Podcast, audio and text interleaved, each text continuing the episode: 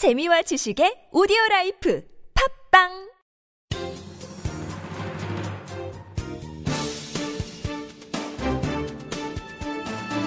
일간 사설 4월 24일 금요일 조선일보 사설.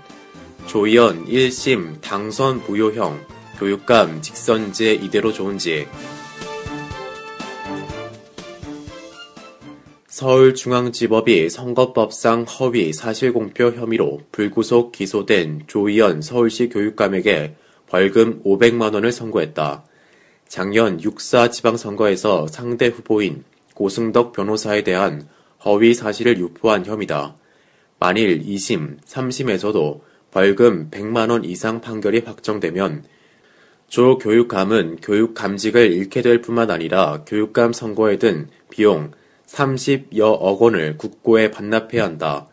조 교육감은 교육감 선거 와중이던 작년 5월 고승덕 후보의 두 자녀는 미국에서 교육시켜 미국 영주권을 갖고 있으며 고 후보 또한 미국 영주권을 보유했다는 제보가 있다는 내용의 기자회견을 열었다. 고승덕 후보의 자녀는 미국 시민권자였지만 정작 고 후보는 미국 영주권을 가졌던 사실이 없는 것으로 드러났다. 서울시 교육은 또 혼란 속에 빠지게 됐다.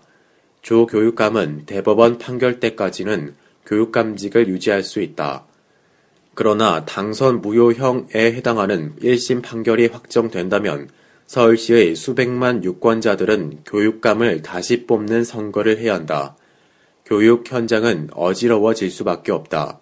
설령 나중에 2, 3심에서 교육감직 유지 판결이 나오더라도 불안한 신분의 조 교육감이 교육청 조직을 제대로 이끌어가기는 어려울 것이다. 앞서 2010년 지방선거에서 당선된 광노현 전 교육감은 후보 매수 혐의로 유죄 판결을 받아 2년 3개월 만에 중도 퇴진했었다.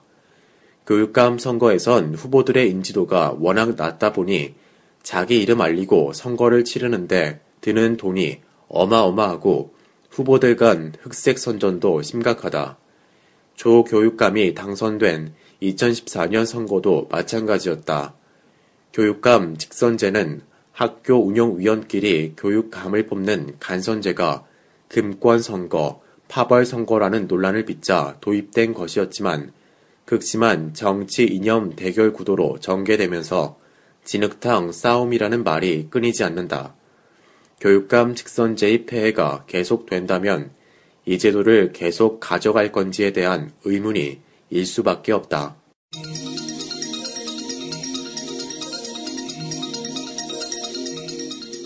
김감원 국장 혼자 경남기업 특혜 줬다는 말 누가 믿겠는가?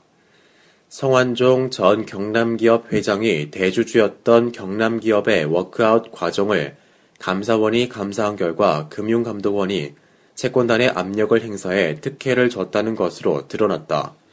성 전 회장은 2012년 국회의원에 당선된 이후 의원직을 상실한 작년 6월까지 금융위원회 금융감독원을 관장하는 국회 정무위에서 활동하면서 국회의원 권한을 휘둘러 금융권 수장들을 움직였다는 의혹을 받고 있다. 채권단은 2013년 10월 경남기업 워크아웃을 결정한 이후 천억 원의 대출을 주식으로 바꿔 대출 부담을 줄이는 출자 전환을 해줬다. 이 과정에서 대주주의 책임을 묻기 위해 대주주 지분을 줄이는 무상 감자를 해야 하는데 하지 않았다. 경남기업은 2013년 손실이 3,395억 원에 달할 정도로 부실이 심각했다. 2010에서 2014년 채권단이 출자 전환한 워크아웃 기업 20개 중 대주주 무상감자를 강제하지 않았던 기업은 우리 사주 조합이 대주주인 경우 등 두 개뿐이었다. 감사원은 이에 대해 당시 금감원 담당 국장과 팀장의 압력 때문이라고 밝혔다. 채권 은행들이 구조조정의 기본 원칙을 훼손하는 것이라고 반발했지만 금감원 국장이 채권 은행 임원 담당자를 사무실로 부르거나 압력 전화를 넣었다는 것이다. 감사원은 금감원은 공식 검토 보고 자료도 만들지 않았고 금융위 등 정책 당국과 협의도 없었다며 국장 등 실무자들의 독단적인 행동이라고 봤다. 성전 회장은 그 덕분에 워크아웃 결정에도 자기 지분을 지켰고 6,300억 원 추가 지원까지 받았다. 이런 큰 특혜가 금감원 국장선에서 결정됐다는 감사 결과를 믿을 국민은 거의 없을 것이다. 성전 회장은 워크아웃을 앞두고 신재윤 금융위원장, 최수연 금융감독원장은 물론 김용환 수출입은행장 등 채권은행장들을 만난 사실이 드러났다. 워크아웃을 전후로 김기춘 당시 대통령 비서실장을 만났다는 기록도 나왔다. 경남 기업에 물린 금융회사 대출금은 1조 3,532억 원에 달한다. 이 중 떼일 위험이 큰 대출금만 7,410억 원이다. 1,623개 협력업체는 대금을 못 받을 위험에 처했고 개인 투자자 7,959명도 경남 기업 주식이 휴지 조각이 돼 손실을 보게 됐다. 공은 검찰로 넘어갔다. 검찰은 국민에게 큰 피해를 남긴 특혜성 워크아웃 결정 과정에서 누가 어떤 역할을 했는지 속속들이 밝혀야 한다.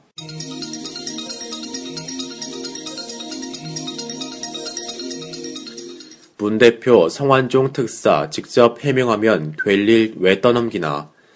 새정치연합 문재인 대표는 23일 기자회견을 열어 성완종 전 경남기업 회장이 노무현 정부에서 두 번 특별 사면을 받은 것에 대해 내가 보기에도 의혹을 가질 만하다고 생각한다면서도 참여정부 청와대엔 더러운 돈을 받고 사면을 다룬 사람은 단 한 명도 없다고 했다.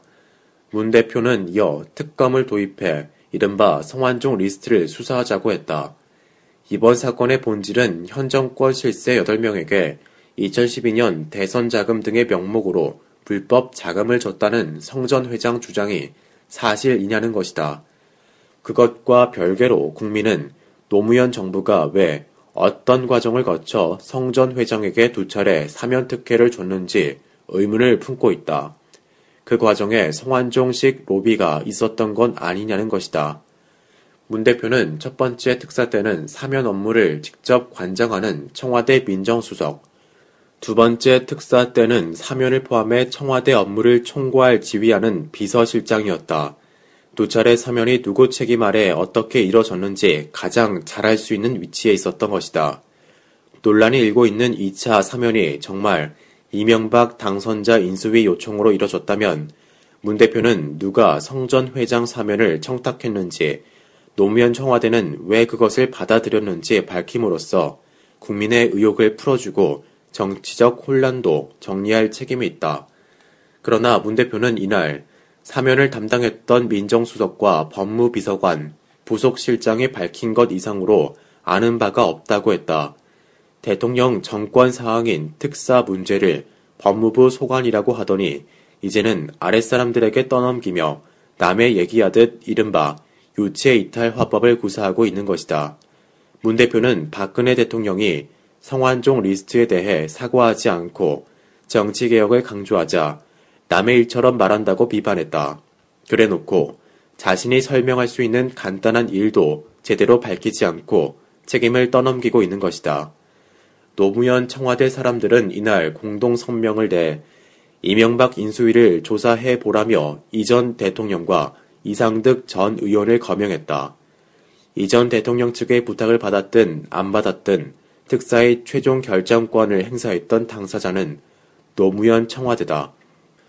문 대표가 이를 모르는 척하며 다른 사람에게 미루는 식의 설명을 계속하면 무책임하게 발뺌한다는 말밖에 더 들을 수 없다.